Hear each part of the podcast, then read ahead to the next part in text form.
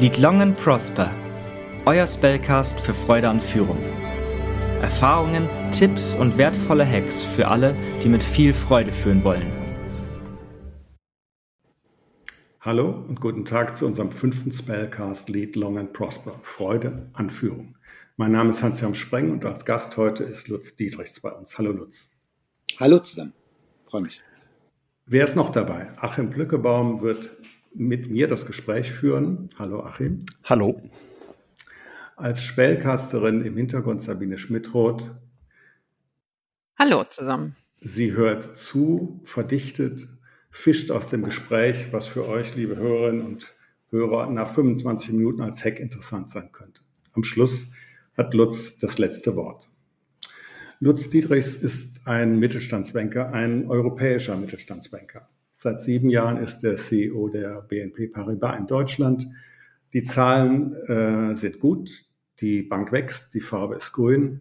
Zuvor war er 27 Jahre in unterschiedlichen Rollen bei der HVB oder Unicredit, am Ende auch dort Vorstand. Schön, dass du hier bist und wir etwas Zeit haben, über deinen Weg, deine Learnings, deine Motivation bis hin zum CEO und deiner Freude in Führung und Verantwortung zu sprechen. Die Paribas hat weltweit um die 190.000 Mitarbeiter, in Europa 148.000, wenn man den Zahlen glauben darf. In Deutschland sind es, wenn ich das recht sehe, 6.000 herum und äh, an 13, 12 oder 13 Standorten eine ganze Menge Standorte. 13 sind ja. ja. Jetzt habe ich heute, Lutz, und das wäre die erste Frage, gelesen, Sustainable Business Ansatz ist das, was ihr sozusagen als BNP Paribas nach vorne treiben wollt oder euch auch selbst in euer Pflichtenheft geschrieben habt. Was bedeutet das für dich im täglichen Handeln? Naja, es bedeutet für uns, dass wir uns bei jeder Entscheidung, sei es eine Kreditentscheidung oder sei es auch eine Anlageentscheidung, die Frage stellen, wie nachhaltig ist das Geschäft, in das wir investieren auf der Asset Management Seite oder in das unsere Kunden investieren. Und äh, wir sind der Meinung, dass äh, das Klimawandel natürlich das beherrschende Thema unserer Zeit ist und dass uns das die nächsten Dekaden beschäftigt, äh, beschäftigen wird. Und von daher ist das Thema Sustainable Business bei uns ganz oben auf der Agenda, weil wir finden, dass es als europäische Bank, als die größte europäische Bank unsere Pflicht und unsere Aufgabe ist, da einen Beitrag zu leisten. Sind genug Leute auf diesem Dampfer? Ja, also es, es, gibt, es gibt für auch sehr viele Kundengespräche. Es gibt wirklich keinen CEO oder CFO in Deutschland, der dieses Thema negiert und der nicht weiß, dass er oder sie einen Beitrag zu diesem Thema leisten muss und dass das eigene Unternehmen auch einen Beitrag leisten muss. Der Punkt ist der, du kannst heute ein Unternehmen nicht mehr sozial verantwortlich führen und dich hinstellen und sagen, wir sind dazu da, um Geld zu verdienen, sondern du musst heute als Unternehmerpersönlichkeit, als CEO musst du einfach über das Thema Purpose nachdenken und musst dein, sowohl deinen Mitarbeitenden als auch deinen Kunden eine, eine Vorstellung geben von dem, was du willst und eine Vorstellung geben von dem, was du machst, was jenseits der, der Profitabilität und jenseits des Geldverdienens liegt. Und Lutz, wenn ich fragen darf, wie führt man nachhaltig? Wie wirkt sich das für dich im täglichen aus? Was heißt nachhaltige Führung für dich? Nachhaltige Führung heißt zunächst mal, sich auf die Leute zu verständigen, mit denen man arbeiten will, aber dann auch zu, zu den Leuten ein langfristiges Commitment zu haben. Also was ich sehr beeindruckend finde bei, bei BNP Paribas ist, dass ich jetzt seit fast sieben Jahren hier bin und wir keine großartige Organisationsveränderung gemacht haben. Wir glauben nicht, dass Organisations- oder, oder Organisationsstrukturen die Probleme löst. Die Bank ist zutiefst evolutionär. Ich sage immer, sie liebt die Evolution und sie hasst die Revolution. Auch wenn wir ein französisches Headquarter haben. Und äh, wir glauben daran, dass Kontinuität ein Schlüssel zum Erfolg ist. Wir glauben im Grunde genommen auch sehr ans Kollektiv. Also wir haben nicht diese, diese Rainmaker-Philosophie, wo wir glauben, es gibt Einzelne, die das Unternehmen tragen und die werden besonders gut bezahlt, sondern wir glauben daran, dass wir die Dinge im Team und im Kollektiv lösen. Und das das impliziert schon Nachhaltigkeit. Und deswegen müssen wir auch jeden Tag viel tun, um diejenigen, die bei uns sind, um sie zu halten und um, und um neue Talente zu gewinnen. Jeder von uns kennt die Situation am Arbeitsmarkt, insbesondere in Deutschland. Das heißt, jeden, den wir verlieren, bekommen wir nicht wieder. Das heißt, Retention ist unsere tägliche Aufgabe. Und das funktioniert nur, indem man nachhaltig agiert indem man kontinuierlich vor allen Dingen agiert und nicht ad hoc agiert. Also im, im guten Sinne auch berechenbar ist. Ne? Berechenbar ist und äh, den Leuten das die Sicherheit gibt, dass wenn es draußen turbulent wird, dass das Management nicht anfängt, panisch zu werden. Also ich habe immer die Erfahrung gemacht, wir werden als Management und auch das Top-Management in Paris wird tendenziell ruhiger, wenn es draußen turbulent äh, wird. Und das gibt der Organisation eine Sicherheit. Weil wovon ich überhaupt nichts halte, ist von Organisationsveränderungen in turbulenten Zeiten. Das ist einfach ein Indiz dafür, dass man seine Hausaufgaben nicht gemacht hat. Wir müssen uns so aufstellen und müssen unser Businessmodell so aufstellen, dass, dass wir durch diese turbulenten Zeiten gut durchkommen. Und unsere Philosophie zu diesem Thema heißt Diversifikation. Wir sind, ehrlich gesagt, Diversifikationsfanatiker. Wir lieben es, ein diversifiziertes Geschäftsmodell zu haben, weil wir wissen, dass in turbulenten Zeiten Diversifikation hilft, einfach die Erträge und die, und die, und die, äh, und die Performance zu glätten. Natürlich gibt es dann immer wieder Bereiche, die gut funktionieren, andere, die weniger gut funktionieren, aber das Ganze findet dann auch auf einem sehr hohen Level statt. Deswegen beobachten wir auch manchmal, dass BNP Paribas tendenziell in Krisenzeiten outperformt gegenüber anderen Banken und in Boomzeiten vielleicht eher vielleicht eher im, im, im Median oder im Mittelfeld unterwegs ist.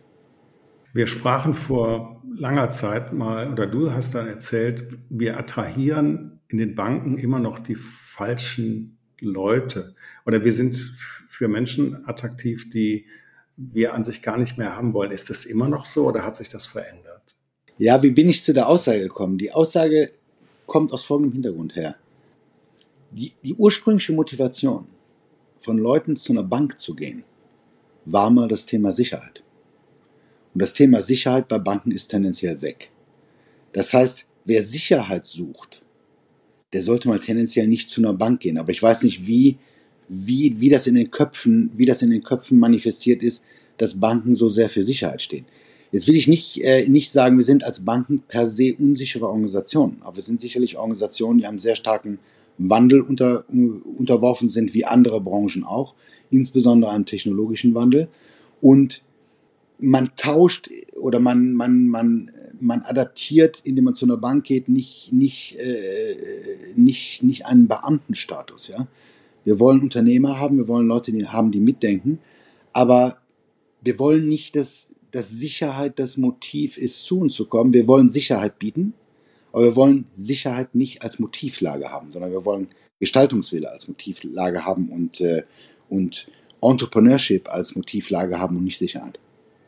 Und Lutz, wenn ich fragen darf, Sicherheit ist eine Komponente oder keine Sicherheit mehr bei den Mitarbeiterinnen und Mitarbeitern.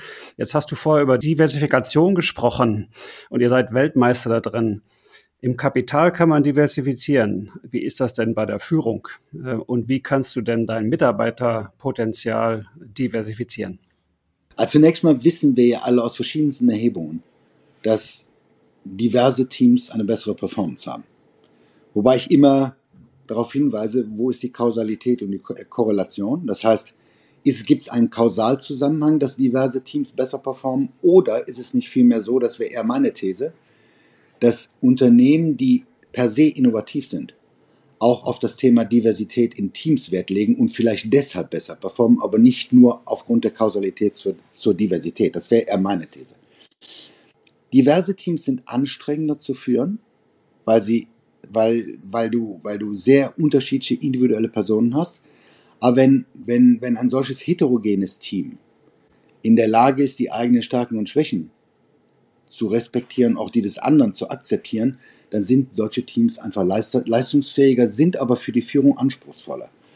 Deswegen war meine These, oder ist meine These seit vielen Jahren, dass schwache Führungskräfte keine, keine starken Teams bauen und schwache Führungskräfte sich dadurch auszeichnen, dass sie tendenziell eher schwache und homogene Teams haben, statt den Mut haben, heterogene Teams zu haben. Wenn eine Führungskraft Angst hat, von jemand aus dem Team weggebissen zu werden, ist das ein, aus meiner Sicht wirklich ein Ausdruck von Schwäche. Ich gehe mal ein bisschen zurück mit meiner Frage. Wann hast du das erste Mal gespürt, dass Leute in deinem Umfeld deine Ideen toll finden oder deine Vorschläge toll finden? Also wann hast du das erste Mal gespürt, dass du führen kannst? Ich glaube, das sind, das sind so, wenn ich, wenn ich rückblicke, waren das zwei Komponenten. Erstens der Kontakt mit schwachen Führungskräften, wo du einfach für dich selbst das Gefühl hast, das kannst du besser. Und zweitens ist das, was ich äh, äh informelle Führung nenne. Also wenn du, das, wenn, du, wenn du weißt, du bist ein Teammitglied und deine Meinung hat Gewicht und das, was du sagst, hat einen, hat einen Impact und einen Einfluss auf das, was das Team will, dann hast du natürlich oder hast du, hast du für dich selbst das Gefühl, dass du Führungsfähigkeiten hast. Ich glaube im Übrigen auch, ich weiß, das ist eine sehr provokante These, ich glaube nicht wirklich, dass Führung erlernbar ist. Ich bin kein großer Fan von Leadership-Programmen. Leadership-Programme helfen, Techniken zu entwickeln. Leadership-Programme helfen, Verhaltensweisen zu ändern. Aber ich glaube, dass jemand, der kein Natural Leader ist, durch solche Programme nicht zu einem Leader wird.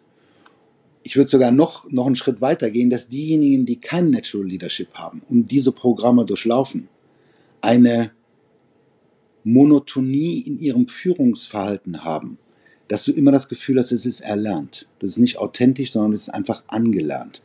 Und diese Führungskräfte haben es in ihren Teams extrem schwer. Das heißt nicht, dass jemand, der kein Leadership oder dass jemand, der ein Leadership gehen hat, nicht durch solche Führungsseminare laufen sollte. Aber zu glauben, du machst aus jemand, der von der Persönlichkeit kein Leadership-Profil hat, über solche Weiterbildungsprogramme einen Leader, das halte ich für ein großes Märchen. Also wir sind ja in einer Region aufgewachsen, die nah beieinander liegt, du in Mönchengladbach, ich in Büderich. Ähm, wann hast du denn da gespürt, dass du Leadership-Kapazitäten hast? Oder wie hast du, also jetzt aus dem Blick von hier zurück, wo hast du das das erste Mal, also Klassensprecher oder Rebell an der Schule oder wie hast du es gespürt? Ich glaube, das war, ich meine, das war, ich meine, die 70er Jahre im Rheinland auf dem Land, da gab es nicht viel, ja. Da konntest du Fußball spielen, vielleicht noch Tischtennis spielen und, und das war's dann. Ja, ich war sehr früh Mannschaftskapitän in der, in der, in der, in der Fußballmannschaft, aber ich war auch immer, ich war auch immer der Professor, weil ich der einzige Akademiker in dem Team war. Was natürlich auch dazu geführt hat, dass ich, dass, dass es mir nicht schwer fällt, mit allen Hierarchieebenen in der Bank und in einem Unternehmen umzugehen, weil ich, äh, weil ich so sozialisiert bin. Das ist der eine Punkt. In der Schule war es eher ein bisschen anders. Da habe ich mich eher auf den Rebellenstatus zurückgezogen und das kann man heute, würde man heute als pubertär bezeichnen. Gut, dass es kein, äh, kein Facebook gab zu dieser Zeit, sonst würden wir die Bilder jetzt einblenden. Wie unterscheiden sich Führungskräfte? Siehst du Unterscheidungen? Also du sagst, es gibt Natural Leadership, aber gibt es dann da noch Unterschiede in den Zyklen, die ein Unternehmen durch, durchläuft? Ja, unbedingt. Ich würde immer differenzieren. Ich, ich nenne das immer die Differenzierung zwischen Wachstums- und Konsolidierungstypen. Ich glaube, du brauchst ein anderes Managerprofil für eine Konsolidierungsphase als für eine Wachstumsphase. Eine Konsolidierungsphase oder eine, eine Phase, in der, in der sehr viel Druck auf dem Unternehmen ist, in, der, in dem insbesondere Kosten minimiert werden müssen, solche Dinge getan werden müssen, da brauchst du einen Managertypus, der diszipliniert ist, und ich nenne das immer und jemand, der in der Lage ist, stotterfrei Nein zu sagen. Ja, da brauchst du einfach Leute, die, die Nein sagen können und konsequent sind. Es hat viel mit Disziplin zu tun, hat nicht so viel mit Vision zu tun. Dennoch glaube ich, ist es ungleich schwieriger, ein Unternehmen auf einen Wachstumskurs zu führen, als ein Unternehmen aus einer, aus einer Krise herauszuholen, weil dazu gehört mehr. Und insbesondere finde ich, den, die schwerste Phase ist der Übergang von der Konsolidierung zu der Wachstumsphase. Und ich glaube, den Fehler, den, den, den, den viele machen, ist, dass sie für die Konsolidierungs- und für die Wachstumsphase den gleichen Manager-Typus nehmen. Und ich glaube, ganz ehrlich, dass, dass jemand, der ein Unternehmen konsolidiert, nicht zwingend der oder die Richtige ist, um das Unternehmen wieder auf einen Wachstumskurs zu führen, weil, es dazu völlig andere Fähigkeiten braucht. Und ich würde sogar dafür plädieren, dass, dass man mit Managern sauber abstimmt, dass der eine Typus da ist und im Lead ist für die Konsolidierungs-, für die, für die, für die, ich sag mal, für die Sanierungs- und Krisenphase und ein anderer Managertyp dann wieder für die Aufbauphase da ist. Das, das hat viel mit Kommunikation zu tun, das hat viel mit, mit, mit Erfahrungen zu tun, das hat viel mit, mit Kundenapproach zu tun. Also Wachstums- und Konsolidierungstypen unterscheiden sich einfach. Der eine ist vielleicht der eher rationale, disziplinierte, pragmatische Mensch, also der Konsolidierungsmensch, während der Wachstumstyp eher der, eher der kommunikative, kundenaffine, vielleicht auch visionsgetriebene Managertypus ist. Ich habe eben gesagt, europäischer Mittelstandsbanker. Du hast ja unter einer deutschen Führung gearbeitet, hast unter einer italienischen Führung gearbeitet, du hast unter und arbeitest jetzt unter einer französischen.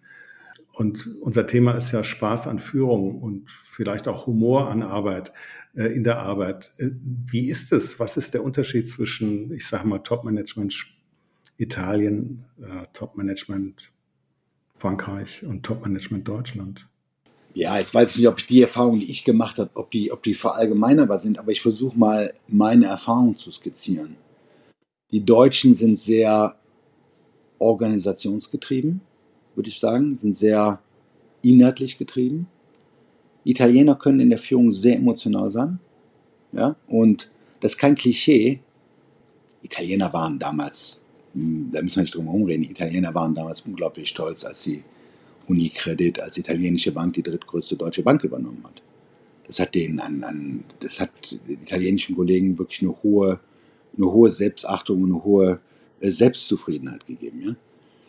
Die Franzosen sind, äh, wenn ich, ich weiß nicht, man ist immer schwierig zu sagen, die Franzosen, ja, aber das, was ich aus Frankreich, aus der BNP kennengelernt habe, ist eine eher, intellektuelle, eine eher intellektuelle Herangehensweise. Weniger emotional, auch überhaupt nicht, dass man, das auch mal hier sagen darf, überhaupt nicht geprägt von einem Minderwertigkeitskomplex gegenüber Deutschen. Ja, erst recht nicht im Banking. Ja, die Franzosen sind schon sehr smart, sind sehr mathematisch sehr gut ausgebildet, haben eine sehr intellektuelle Herangehensweise. Und so ist das Businessmodell der Bank auch gebaut. Das heißt, es ist nicht getrieben von Hektik, sondern, sondern, sondern es ist getrieben von einer, von, einer, von einer grundlegenden Strategie und von einer Strategie, die, die, die langfristig anhaltend ist. Also ich fühle mich in dem Umfeld sehr wohl, auch wenn ich als Manager-Typus vielleicht mich eher als emotional bezeichnen würde. Ich glaube auch sehr an emotionales Leadership. Aber vielleicht ist es die Kombination zwischen, einem, zwischen einer intellektuell getriebenen Strategie der Gruppe und meinem persönlichen emotionalen Leadership-Anspruch, der, der in Kombination dann wirklich auch fruchtbar und, und wertvoll ist für beide Seiten. Ich habe noch eine, eine Frage und dann, Achim, fällt dir vielleicht eine Abschluss Frage ein, für, die dann zu Sabine über, überleitet. Freude und Führung. Also was macht dir Freude an der Arbeit? Das ist ja nicht jeden Tag wahrscheinlich alles immer äh, Sahne schlecken, aber was macht dir Freude? Also wo merkst du auch, kommt Energie zurück, wenn mal gerade was sehr anstrengend war? Also die größte Freude macht, macht im Grunde um Leute, Mitarbeitende zu entwickeln. Ich bin ein großer Fan davon, wisst ihr, wir reden, wir reden ja immer viel davon, wie, wie viel Erfahrungswert brauchst du in der Führung. Und ich, äh, ich denke, dass wir in Zeiten leben, in denen Erfahrungen sicherlich einen Wert haben, aber Erfahrung auch ein Handicap sein kann. Wir leben in technologischen Umbruchphasen. Das heißt, wenn jemand erfahren ist, sag ich mal, erfahren ist jemand, der aus der Boomer-Generation kommt. Ja? Diejenigen, die aus der Boomer-Generation kommen, hatten ihre Sozialisation, auch ihre Ausbildung in den 80ern. Das war die Hochphase des Kapitalismus. Wir sind groß geworden mit Reaganomics und Thatcherismus und mit Monetarismus. Das sind alles Dinge, mit denen du heute in einem Unternehmen nicht mehr agieren kannst. Was ich damit sagen will, ich würde immer, wenn ich die Wahl hätte, zwischen Erfahrung und jemandem oder, oder ja, und jemandem, der, der oder die einen halben Schritt von dem, von dem Job weg ist, mich immer für die entscheiden, die einen halben Schritt von dem Job weg sind. Vorausgesetzt, ich glaube an das Potenzial. Es macht mir unglaublich Spaß, Leute einen Tick zu früh in Jobs zu besetzen und dann zu sehen, dass sie, wie sie in dem Job wachsen und erfolgreich sind. Das finde ich viel reizvoller als erfahrenen Führungspersönlichkeiten ihre, ihre Macken abzuerziehen, wenn ich das mal so sagen darf. Aber Lutz, wenn, wenn ich dir so zuhöre äh, über die ganze über die ganze Episode jetzt hier, das ist ja doch sehr komplex, äh, da, das Führungsdasein. Du hast gesprochen über Nachhaltigkeit, du hast gesprochen über Diversifizierung, du hast gesprochen über Wachstum versus Konsolidierung, dann kamen wir zu den cross-kulturellen Themen und ich bin sicher, Sabine wird das alles nochmal besser zusammenfassen als ich. Aber wie motiviert man denn junge Leute, in sich in so ein komplexes äh, Umfeld reinzubewegen? Was ist der was, wie kriegst du die nächste Ebene von Führung hin? vielleicht auch jetzt im Sinne der Freude an Führung, was würdest du den jungen Leuten mitgeben da draußen, um sich in, in so ein komplexes Umfeld reinzubegeben? Zunächst mal, um die, um die Leute zu bekommen, mit denen du arbeiten möchtest, musst du, musst du ihnen Selbstbestimmung geben. Das ist, das ist eine Grundvoraussetzung. Junge Menschen wollen heute selbstbestimmt agieren. Was heißt Selbstbestimmung? Sie wollen, sie wollen entscheiden, wann und wo sie arbeiten. Das Thema Remote Working spielt eine große Rolle. Sie wollen eine klare Haltung des Unternehmens zum Thema Diversity und Inclusion sehen. Und zwar nicht irgendwie Marketing, bla bla, sondern was macht ihr konkret? Und das gleiche gilt für Sustainability. Und wenn ich heute als junger Mensch Selbstbestimmung will, da kann ich natürlich immer sagen, okay, ich gründe. Ja, das ist ja das, äh, das, das große Motto. Nur es ist natürlich auch nicht, auch nicht ganz einfach, sich, mit, sich immer mit irgendeiner Idee selbstständig zu machen. Was heute nicht mehr zieht, ist, dass du den Leuten einen Karriereplan machst für die nächsten 10 bis 15 Jahre. Weil die wissen nicht und sie wollen auch nicht wissen, was sie in 10 bis 15 Jahren machen. Aber du musst, ihnen, du musst mit ihnen über Entwicklungsperspektiven reden und du musst ihnen klar machen, dass sie, dass sie gestalten können, wenn sie in die Führung gehen und dass sie tendenziell in der Führung viel mehr gestalten können, als wenn sie geführt werden. Und deswegen versuche ich, junge Menschen dazu zu motivieren, in Führungsrollen zu gehen, vorausgesetzt, sie haben das Potenzial dafür. Werte spielen eine sehr viel größere Rolle heute. Leute wollen Werte, die wollen in einem werteorientierten Unter Unternehmen arbeiten. Das ist das, was jetzt neudeutsch immer als Purpose beschrieben wird. Es reicht nicht mehr, den Leuten zu sagen, wir haben den Gewinn um 20 Prozent gesteigert und so weiter. Das, damit nimmst du sie emotional nicht mit. Aber wenn du, wenn du klar machst, Jetzt nehme ich mal das Beispiel grüne Transformation. Da kommt Banken eine ganz wichtige Rolle zu. Wenn wir nicht diejenigen sind, die die grüne Transformation finanzieren und entscheiden, wer Geld bekommt für seine Investition, dann, dann wird das nichts werden. Und von daher haben, kannst du in der Bank natürlich, bist du mit dabei, die Welt zu verändern, ohne das, ohne das jetzt auf ein zu hohes Level zu heben. Danke dir, Lutz, bis hierhin. Sabine, was hast du gehört? Was hast du rausgefischt? Was hast du miteinander kombiniert? Da sind jede Menge Tipps und Hacks für unsere Hörerinnen und Hörer dabei gewesen. Und ich versuche mal, die wichtigsten aus meiner Sicht herauszukristallisieren. In der Chronologie haben wir über die nachhaltige Führung gesprochen, die wichtig ist, um sozial verantwortlich zu führen. Und die Frage ist ja, wie geht das? Wie könnt ihr das machen? Tipps hierzu, mit wem will ich arbeiten, sich darüber Gedanken zu machen, ein langfristiges Commitment abzugeben, ans Team, ans Kollektiv zu glauben und kontinuierlich statt ad hoc zu agieren. Und ganz faszinierend fand ich auch äh, zu begreifen, dass Veränderung von Strukturen keine Probleme löst. Ihr dürft mutig sein, euer Geschäftsmodell zu diversifizieren, weil irgendwas läuft immer. Und die Frage ist, wie kriegt man das gut hin, ein diverses Geschäftsmodell, in dem man eben auch diverse Führungsteams zusammenstellt. Und die sind zwar schwerer zu führen, aber letztlich starke Führungskräfte werden performante Teams über Diversifizierung hinkriegen. Und ihr könnt euch fragen, wie kriege ich denn raus, ob ich eine starke oder eine schwache Führungskraft bin? Ihr könnt euch fragen, habe ich in informellen Führungssituationen schon mal gemerkt, dass meine Meinung Kraft entwickelt hat, dass sie gehört worden ist? Dann könnte es ein schönes Indiz sein, dass in euch Führung steckt. Denn Natural Leader haben es einfacher, haben wir vorhin gehört, und die können zwar mit Programmen besser gemacht werden, aber merkt euch, Führung darf nicht erlernt wirken, obwohl man sicherlich eine Menge Tipps und Tricks erfahren kann. Macht euch Gedanken, wenn ihr in Führungssituationen kommt, um was es geht. Geht es um Wachstum oder geht es um Konsolidierung? Weil jede Situation in einem Unternehmen erfordert unterschiedliche Stärken. Und ihr solltet euch mit Blick auf die Selbstführung immer hinterfragen, was liegt mir eher? bin ich eher der Mensch, der gut Nein sagen kann, diszipliniert und konsequent unterwegs ist?